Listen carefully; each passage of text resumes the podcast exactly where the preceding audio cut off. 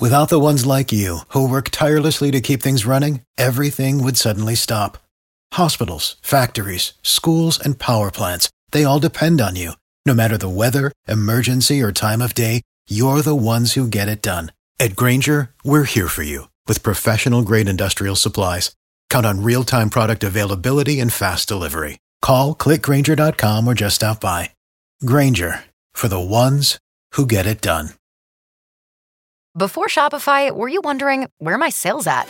Now you're selling with Shopify, the global commerce platform supercharging your selling. You have no problem selling online, in person, on social media, and beyond.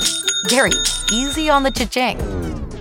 oh, sorry, but my Shopify sales are through the roof. Start selling with Shopify today and discover how millions of businesses around the world use Shopify to ignite their selling. Sign up for a $1 per month trial period at shopify.com slash listen. Shopify.com slash listen.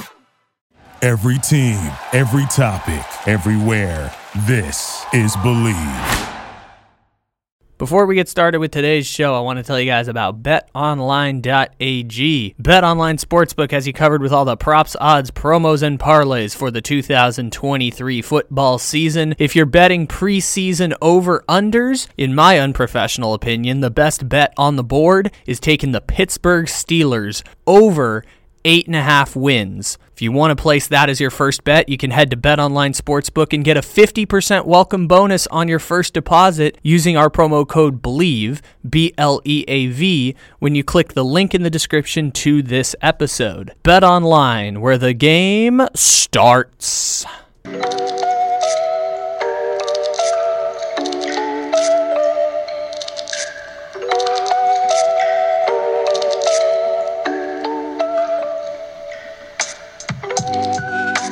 Good morning, good evening, good afternoon, or good night.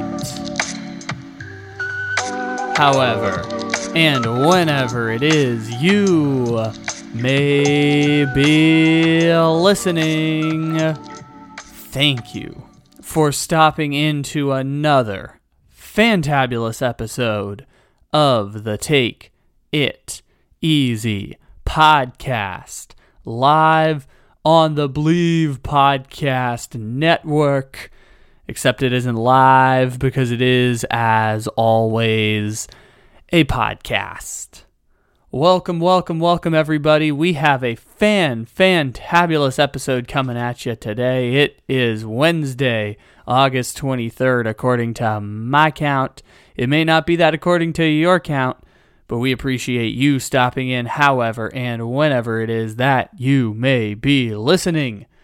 Juju Talk Sports is joining us back again here on the show.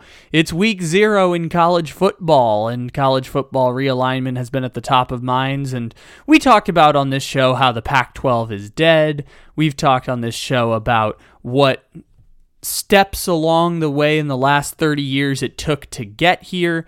Uh, that episode came out a couple weeks ago. It was actually a relatively popular episode, so thank you guys for supporting that. It was the August 7th episode of the Take It Easy podcast. I ended up doing a full hour on the 30 year history of the Pac 12 and college football realignment and how we got to the place that we did earlier this month where the Pac 12 dissolved as a conference.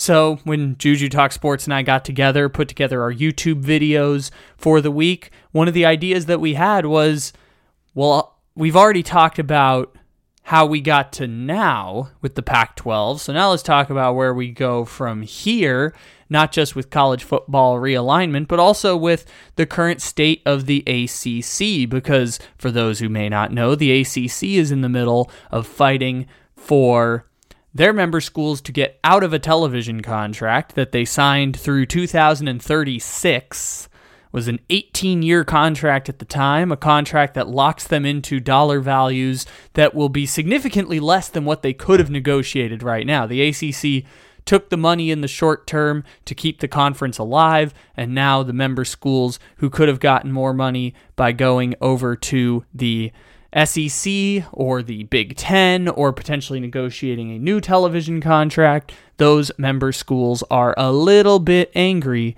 And so those member schools are now trying to confer with their lawyers to see if there's any way that they can get out of that TV contract. So we'll talk about that. We'll talk about what college football as a separate entity that hopefully pays its unpaid labor compensation and salaries, what that might start to look like over the next 10 years, and why, after the ACC figures out what's happening with their TV contract, that's probably going to be about the end of realignment for this television contract. And then in about nine years, we'll see another round of realignment once television contracts come up in the sport. So, Juju Talk Sports and I are going to break that down. We're also talking some baseball in our Star Wars universe as we break down Juju's favorite baseball team, the San Francisco Giants, who find themselves in an interesting position right about now. It is a Sports Radio Wednesday today, and we're talking college football, we're talking baseball here on the show with our friend Juju Talks Sports. 12 they're going to make documentaries about you one day about how you just royally screwed up this conference and now four schools go to the Big 12, four schools take the parachute in the Big 10, and Cal, Stanford, Washington State, and Oregon State are left in the wilderness waiting to see who will come collect them as part of their West. next conference. Oregon State and Washington State are definitely going to the Mountain West. Uh, Cal and Stanford. This reporting is funny because the ACC, the Atlantic Coast Conference, is thinking we can make some money off of Cal and Stanford. And Cal and Stanford are saying, we'll take 17 years of a television contract as a security blanket, or Cal and Stanford. Stanford's won three Rose Bowls in the last uh, decade, and Cal had Aaron Rodgers 15 years ago. So, you know, they're like, we have nothing right now. We'll take the security blanket of a 15 year television contract with the ACC. And according to most recent reports, the ACC vote right now is seven yes, eight no for Cal and Stanford to join the conference. So yeah, they are uh, they need one person to flip. They need one school to flip to admit Cal and Stanford, which is just another hilarious turn of this college football realignment wave is that we have it basically it's just becoming succession at this point which is like all of the war criminals at stanford are going to the acc board and they're like look what can we do to convince you to flip? What do we need to do to get your vote to flip? But then, so it's basically just succession at this point. Counting votes in board meetings is basically where Stanford and Cal are at trying to get into the ACC. Again, the biggest thing with that situation that blows my mind is just the naming of the conference. Like, it's been the dumbest thing for years anyway, since conference realignment really took off. But teams on the Pacific playing in the Atlantic Coast Conference. Please, if, if we're going to go any further with any of these realignments, just rebrand, come up with something. I don't care. Wouldn't it be wouldn't it be such a dick move if they called it the Pacific Atlantic Coast Conference and it became the PAC and then they called it the PAC 16 or the PAC 17 or whatever it's going to be? That would be such a dick move if Call they the even stole the PAC yeah, they stole the Pac 12's branding and just called it the PACC instead of the PAC pack. That would be hilarious if they just stole the Pac 12's branding as well. But no, these schools have branding now. The Big 10 is a brand. The Big 12 is a brand. It sucks that it doesn't make sense in the math, but it's a brand now. It's it would be like changing the NFL to be like the NAFL. It's like no, at this point they're just brands. So they're not going to change any of the names of the conference. Even if Cal and Stanford get admitted, they're not changing the name of the conference. It's just it's branding at this point. Well, I guess you know, hey, you had Hawaii and you had them in the Mountain West, right? I guess there's volcanoes in Hawaii, sure, if that counts as Mountain it, it, West. Hawaii is Hawaii is technically west, so I guess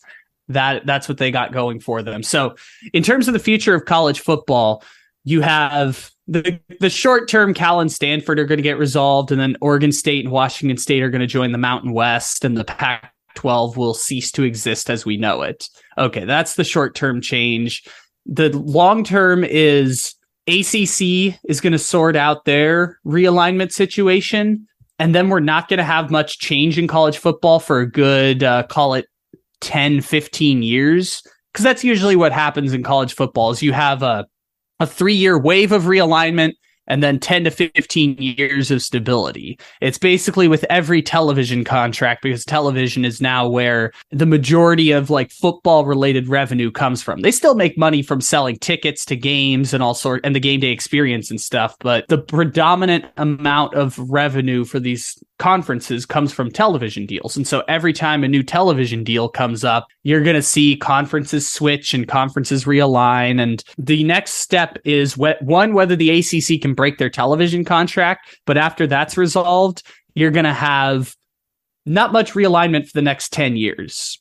And then around 2030 ish, because I believe the SEC signed a 12 year television deal with Disney and ESPN, and the Big Ten signed a nine year deal with like the Fox, CBS, NBC partnership. So, say around 2032 or 2033, that's when you're going to potentially actually see one giant mega conference that gets formed because they're going to be like, why would we compete against each other when we can just create a mega conference, the SEC, Big Ten, ACC conglomerate that all plays against each other in one 64 team league because it'll maximize television. And they will probably get an antitrust exemption and they will form a the new version of a super league with 64 teams or 32 teams or whatever they end up doing. So hmm, that'll Yeah. be the next stage 10 years from now. Do you think at some point, because obviously we're approaching this from a football standpoint, I'm sure it's going to bleed over a little bit into another profitable sport in basketball. Do you think at some point these conferences will just become about football? Because I, I just question the economics for sending volleyball teams across the country or soccer teams across the country. Running joke right now is Rutgers having to go all the way to Eugene, Oregon and having the fifth longest travel schedule of any team, not just college, but team. It depends how brazen they want to be about keeping the model in place. Because the reason they're keeping the model in place of like football funds these other programs is they don't have to pay their labor. If the Supreme Court rules, hey, college football, you have to pay your labor like salaried employees. What's going to happen is that you're going to create a separate football league that uses the branding of all the schools basically. So it, it's like the league won't be affiliated with the schools. They'll still play in the same stadiums and all that stuff, but it will be a separate league and the schools will license their branding to the teams and get paid a whole bunch of money for licensing out their branding. Well, and that it would will essentially be a football league where labor's getting paid. Well, that would make sense because, and the reason I ask this is because I've seen personally too, even with my own alma mater, how they were in the Sun Belt for football, yet they were still in the WAC for basketball. So I know it can be done. And I do think that that might be the future that you're honestly suggesting. I've heard a lot of people suggest this of college football just being its own thing and the NCAA being its own other thing. Should college football separate from the NCAA? I think that's been a question that a lot of people have been asking for years. And at a certain point, it just feels like the money is pushing it in that direction. So college football is already separate from the NCAA. They they have no I mean they, the NCAA is the governing body, but it doesn't essentially govern anything in college football. The conferences negotiate the college football playoff at this point. So college football is already separate from the NCAA. But if What's- the NCAA wants to come down with a suspension, they still can. Yes, but that's because the schools still give the NCAA that power. They would rather the NCAA, which is kind of a like fake governing body and like a fake police at this point, they would rather them be the legislators than having to legislate themselves. And at some point in the near future, that's going to change. Obviously, the NCAA puts on March Madness. They pool the rest of the sports into like one collective television contract. So there's like 40 something sports that they have a TV deal with with ESPN. The next television deal, the women's basketball tournament, is going to be its own separate television contract, similar to the men's basketball tournament. But right now, the women's sport is all in that group of 40 sports or something. The future is if, if it's ruled that you have to pay college athletes salaries, you will essentially see a league that essentially operates as college football super league but it includes all of the schools and their licensing they will pay them in both salaries as well as paying them in being able to attend the schools that are licensing out their name and their merchandise for the college football. I don't want to call it a super league because it's not a super league. For the college football 50 t- con- 50 team conference or 50 team league that will encompass the highest earning programs in college football and a handful of other ones based on their performance and value that they add to whatever the next college football merger will look like, or which I think will be the big college football merger by about 2031 or whenever the nine year television contract runs up for the Big Ten and the 12 year contract runs up for the SEC, around that time in about a decade is when you might end up seeing the one big merger of college football teams into one conference or one league that will encompass all of the highest revenue earning programs.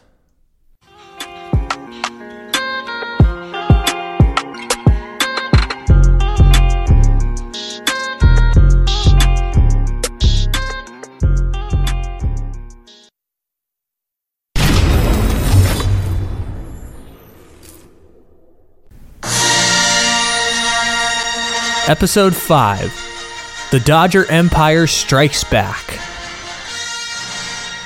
After five days of battles, a perfect 13 innings from the bullpen fleet, and help from a rally goose, Captain Juan Soto and the San Diego Resistance blew up the Holy Dodger Empire's 111 win Death Star, restoring a balance to the force.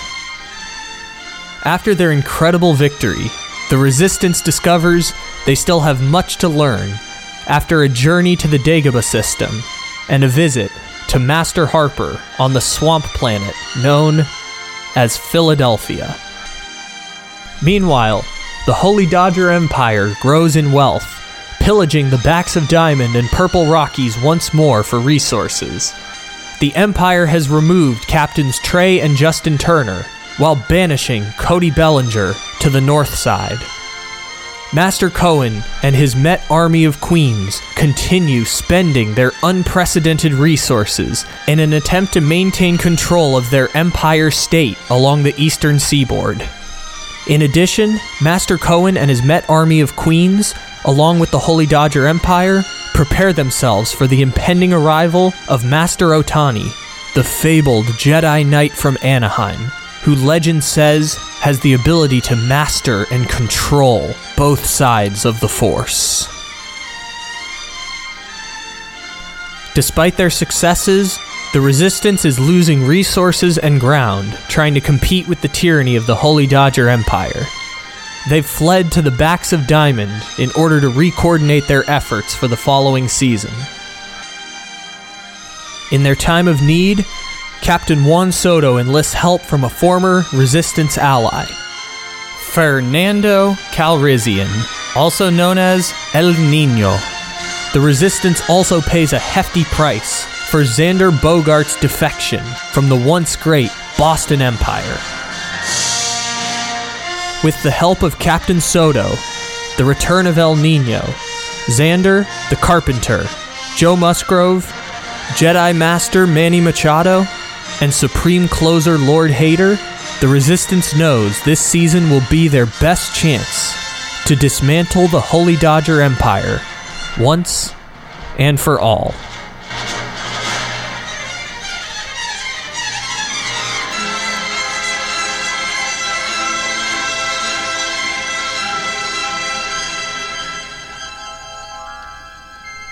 The San Francisco Giants have been a pleasant surprise much of this baseball season, currently sitting in a wild card spot as we record here today. But recently they've been slumping hard, and it's hard to get a read on will this team be closer to the team that is playing now versus will they be closer to the team that was playing like a team on fire heading into the All Star break? Kyle, I, I tell you, I wasn't expecting them to be ahead of the Padres at this point in the year, but here we are. Yeah, I think the uh, the Padres are doing more damage than uh, the Giants are blowing them out of the water. Although San Diego and San Francisco have about the same run differential at this point. It's just been a uh, it's been a very unlucky season for San Diego. I know the Giants are sitting at plus eight in the run differential column, and San Diego is plus 57 in the run differential column. So at least I can hold that over San Francisco. But the Giants being in the playoffs is a byproduct of a, a big, like, gluttonous group in the in the middle of the National League, right? We know the Braves and the Dodgers have both been exceedingly great this year. The Dodgers just ran off a 10 game win streak to really pull away from the Giants. I know that for a minute there, the Giants were like, we're a game and a half back. We're two games back of the Dodgers. Then you look up and now they're 11 games back of the yeah. Dodgers. But behind the Dodgers and Braves, who are clearly going to play in the NLCS this year, which is something you can't usually say for baseball. Baseball is usually random and crazy. Behind the Dodgers and Braves, there's just like a bunch of teams that could beat each other on any given day. And uh, I give the Giants credit for being in that group this year because after the tumultuous offseason they had uh, with the Aaron Judges and the Carlos Correas and the Michael Confortos, it didn't seem like they would uh, necessarily be in this position. And so San Francisco, as we're recording, finds themselves a game and a half ahead of the Diamondbacks, Reds, and the Marlins for the final wild card spot because it's a three way tie for seventh place right now. And like you said, it's hard to get a read on where they kind of stand at this point. Are they the team that ran off nine out of 10 games back in June, or are they the team that can't score runs right now?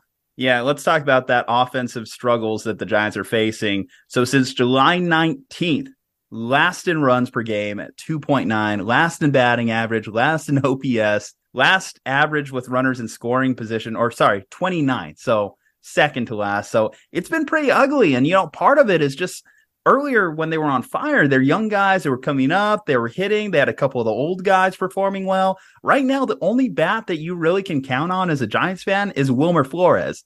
And while I love watching Wilmer play, and he's certainly come up big at many points this season, he can't be your main guy to count on. Joc Pederson can't be your main guy to count on. When Buster Posey retired, I knew it was going to be tough sledding either way. And that's why I was relieved when we saw Patrick Bailey come up this year. And for a good while there, he was looking like a competent replacement to Buster Posey, the true heir apparent. And defensively, he's still doing a nice job. He's still one of the best, if not the best, defensive catcher in the National League. So you got to give that to the rookie backstop. But his batting average, the, his switching ability has taken a huge step back. And then the team as a whole, some of their early season success, you gave to guys like LaMonte Wade, JD Davis. Well, I, I have some bad news basically over the last 30 days, late night LaMonte, he needs to wake up. He's batting 200 over the last month, and his OBP, his on base percentage, which was his claim to fame early in the season, and losing a series to the Angels, that's not good.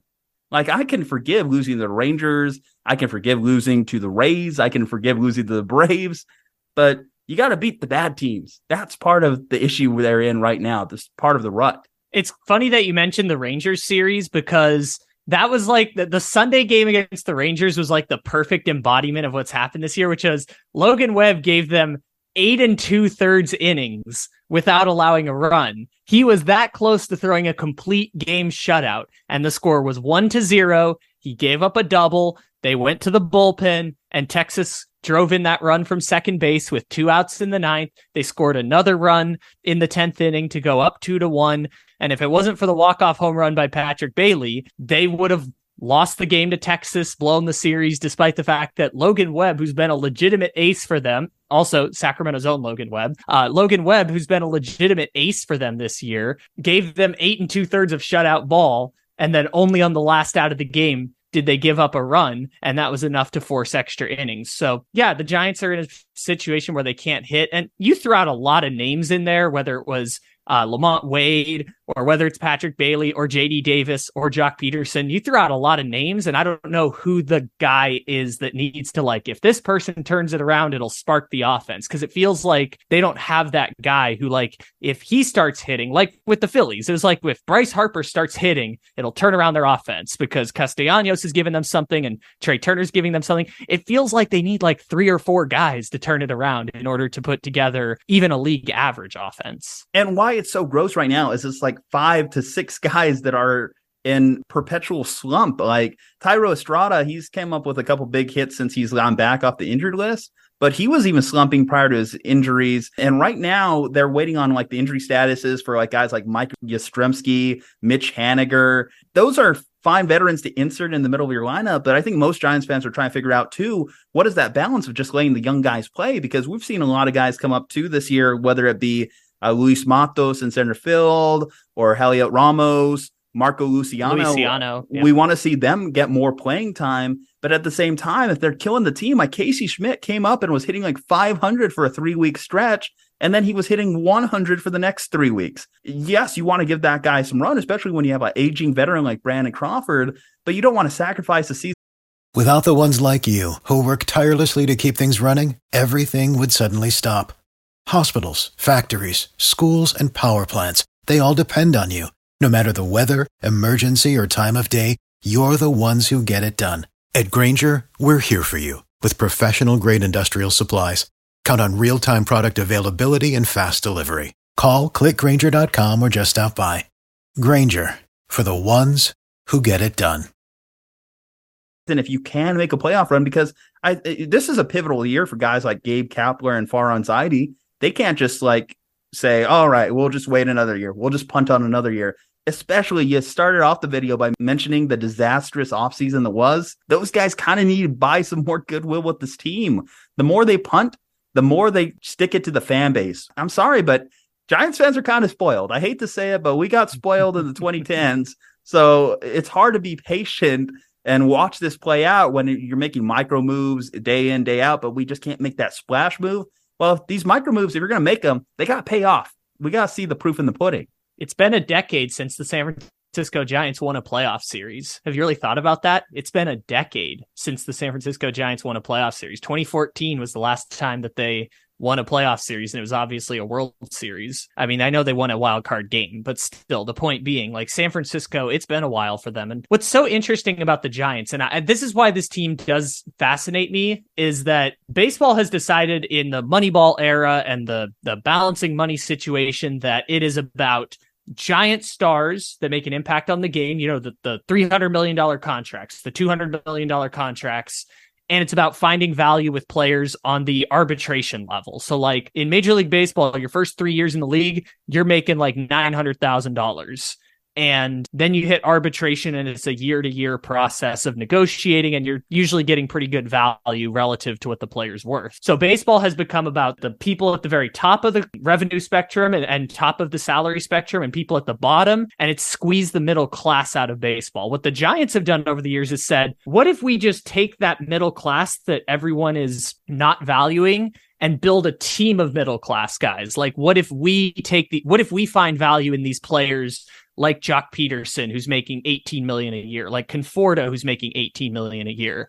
What if we find value in the margins that maybe these other teams aren't? And it's come with mixed results. Obviously, they yeah. won 107 games one year and then they missed the playoffs. So I've just found that experiment to be interesting. And this year, they've outperformed expectations. What I will give the Giants organization credit for, and particularly under the Zaidi administration, is that they have found those marginal players, as you mentioned, and they've actually done right by them in the sense of improving their careers because a guy like Darin Ruf turning into something like he did in 2021 was unexpected. Uh, Kevin Gausman, I mean, you look at the deal he got with the Blue Jays, he's thanking the Giants for reviving his career. All these other guys who still have jobs like uh, DeSclafani, who's on the IL right now, Alex Wood, all these guys are still getting paid uh, from what they were able to do in that 2021 season. And Even guys like Donovan Tyler- Solano. Yeah, Donovan Solano, Thairo Estrada, you know, them just being able to find him on the margins. And, and he's been a good player for the Giants. I think that he is truly a future player that you add to your middle infield and keep running him out there. But, you know, guys like Yastrzemski, Mike Yastrzemski is probably one of Zaidi's bigger hits. We're starting to hit the point where it's like, what can you do with a 30 year old aging player who was almost out of the league at a certain point? Like Yastrzemski can only take you so far. LaMonte Wade's been a nice story at points for them this year and certainly in 2021 when he was hitting all those pinch hit homers. And when I go back to 2021, it was a magical, amazing, enthralling season that the Giants were able to put together in 2021. But there was a lot of the luck element that I hate to say just is due for regression. Like the fact that you set a franchise record with pinch hit home runs, and now you're starting to see it like with guys who just can't hit their weight now that manage to get contracts after the 2021 season. Like Austin Slater, like he pinch hit for someone the other night and it was just the wrong call. And Gabe Kapler's just been pulling the wrong strings lately. That's led into the slump, like not pinch hitting for guys in the right situations, wrong situations. When you constantly play that game of platooning people, you're just going to bet wrong a certain percentage of times. And unfortunately, that has. And some of Zaidi's bigger misses, we're starting to see that too this year. Like Ross Stripling's been terrible for them. Sean Manaea's been so so. He's been better as a bullpen arm. When I mentioned the rotation earlier, and I thought that was a need for the Giants. Listen, if we get into playoff time, they can win a first round playoff series. And why I say that is because you're going to roll out Logan Webb and Alex Cobb the first two games. All you need to do is win two games in a three game series. That's good enough to advance. But when we get into the deeper rotation here, who's their third starter?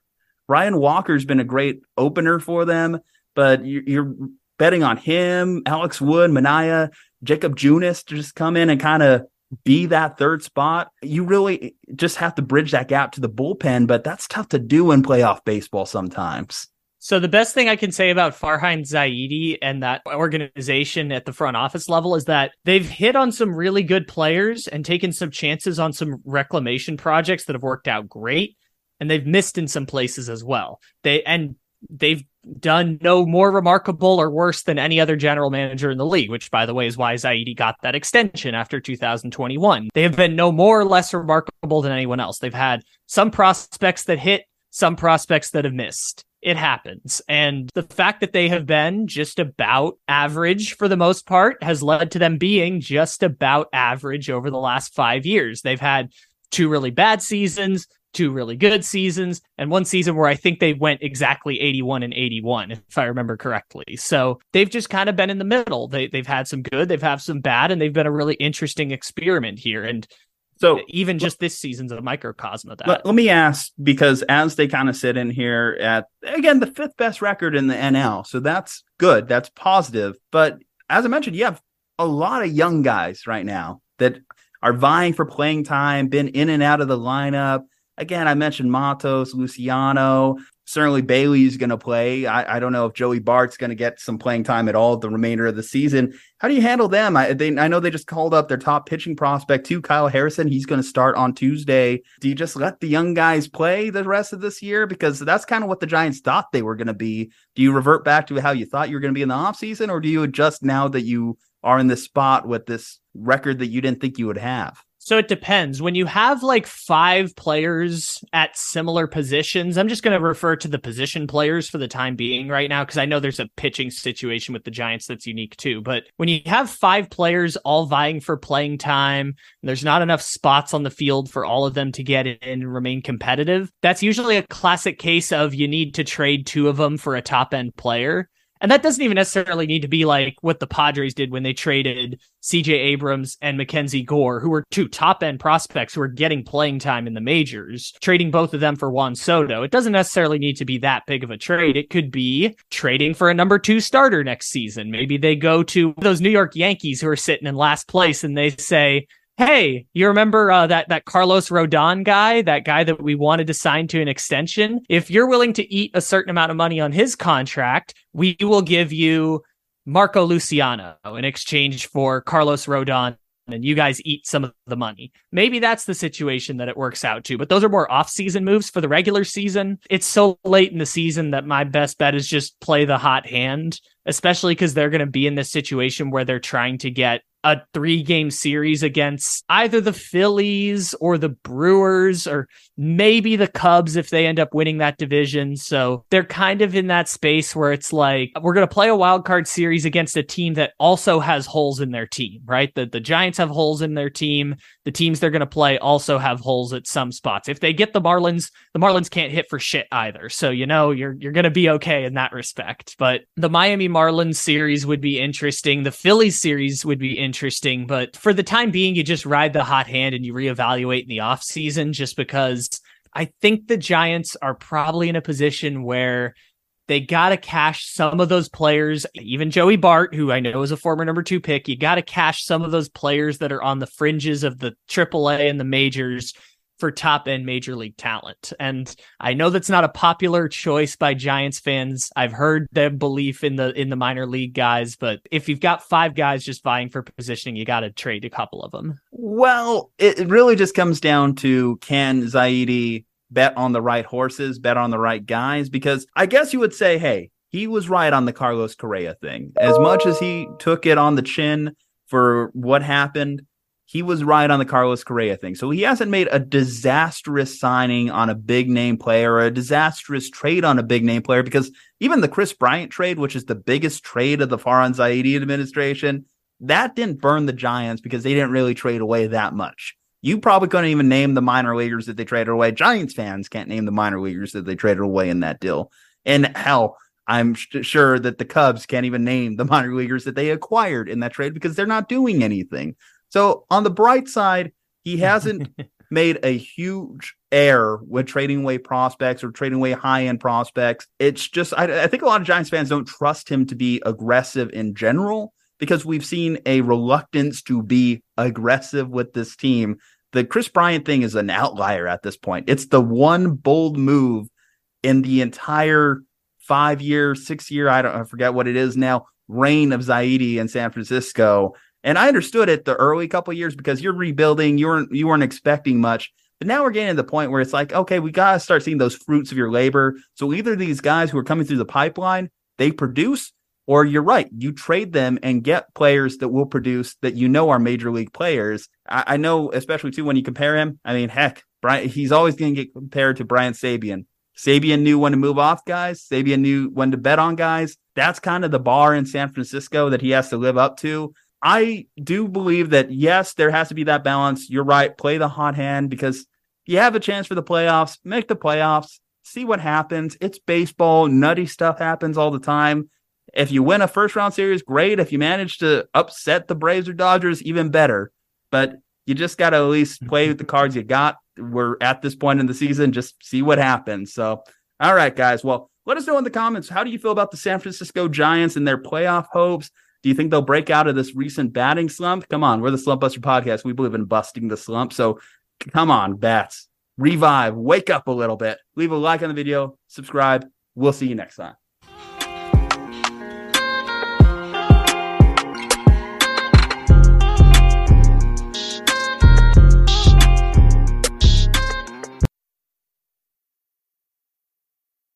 So it depends. When you have like five players at similar positions, I'm just going to refer to the position players for the time being right now because I know there's a pitching situation with the Giants that's unique too. But when you have five players all vying for playing time, there's not enough spots on the field for all of them to get in and remain competitive. That's usually a classic case of you need to trade two of them for a top end player. And that doesn't even necessarily need to be like what the Padres did when they traded CJ Abrams and Mackenzie Gore, who were two top end prospects who were getting playing time in the majors, trading both of them for Juan Soto. It doesn't necessarily need to be that big of a trade. It could be trading for a number two starter next season. Maybe they go to those New York Yankees who are sitting in last place and they say, hey, you remember uh, that that Carlos Rodon guy, that guy that we wanted to sign to an extension? If you're willing to eat a certain amount of money on his contract, we will give you Marco Luciano in exchange for Carlos Rodon. And you guys eat some of the money. Maybe that's the situation that it works out to, but those are more off-season moves for the regular season. It's so late in the season that my best bet is just play the hot hand, especially because they're going to be in this situation where they're trying to get a three game series against either the Phillies or the Brewers or maybe the Cubs if they end up winning that division. So they're kind of in that space where it's like, we're going to play a wild card series against a team that also has holes in their team, right? The, the Giants have holes in their team. The teams they're going to play also have holes at some spots. If they get the Marlins, the Marlins can't hit for shit either. So, you know, you're, you're going to be okay in that respect. But the Miami Marlins series would be interesting. The Phillies series would be interesting, but for the time being, you just ride the hot hand and you reevaluate in the off season just because I think the Giants are probably in a position where they got to cash some of those players, even Joey Bart, who I know is a former number two pick. You got to cash some of those players that are on the fringes of the AAA and the majors for top end major league talent. And I know that's not a popular choice by Giants fans. I've heard their belief in the in the minor league guys, but if you've got five guys just vying for positioning, you got to trade a couple of them. Well, it really just comes down to can Zaidi bet on the right horses, bet on the right guys because I guess you would say, hey, he was right on the Carlos Correa thing. As much as he took it on the chin for what happened, he was right on the Carlos Correa thing. So he hasn't made a disastrous signing on a big name player or a disastrous trade on a big name player because even the Kris Bryant trade, which is the biggest trade of the Farhan Zaidi administration, that didn't burn the Giants because they didn't really trade away that much. You probably couldn't even name the minor leaguers that they traded away. Giants fans can't name the minor leaguers that they traded away in that deal. And hell, I'm sh- sure that the Cubs can't even name the minor leaguers that they acquired in that trade because they're not doing anything.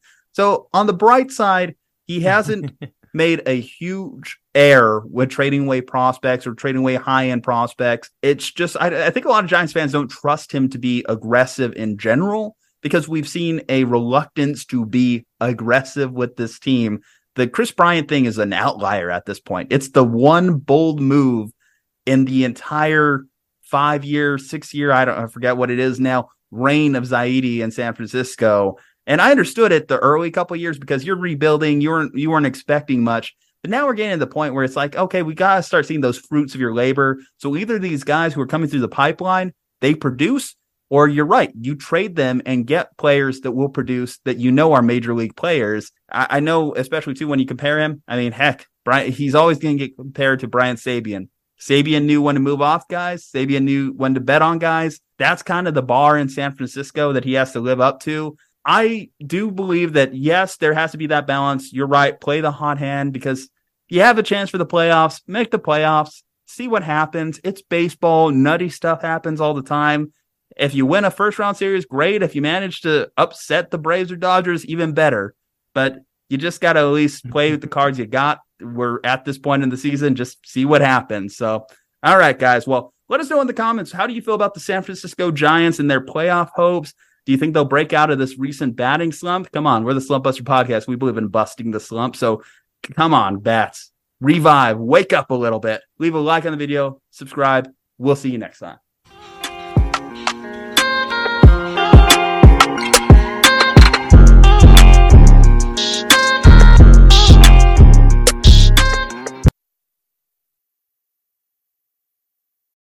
Without the ones like you, who work tirelessly to keep things running, everything would suddenly stop. Hospitals, factories, schools, and power plants, they all depend on you. No matter the weather, emergency, or time of day, you're the ones who get it done. At Grainger, we're here for you with professional grade industrial supplies. Count on real time product availability and fast delivery. Call clickgrainger.com or just stop by. Grainger for the ones who get it done. You know, when you're listening to a true crime story that has an unbelievable plot twist that makes you stop in your tracks? That's what our podcast, People Are the Worst, brings you with each episode. I'm Rachel. And I'm Rebecca. We're identical twins who love true crime cases that make you say, didn't see that coming, and we hate the people responsible for them.